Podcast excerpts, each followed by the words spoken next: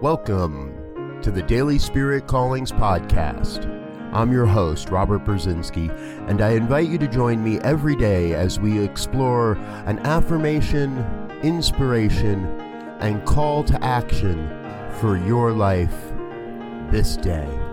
And today is June 8th, 2020. Here is your Daily Spirit Calling. I am so very grateful for the ever increasing flow of abundance and prosperity happening as my life.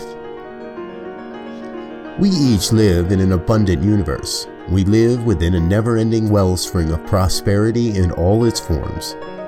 We each get to define what prosperity looks and feels like.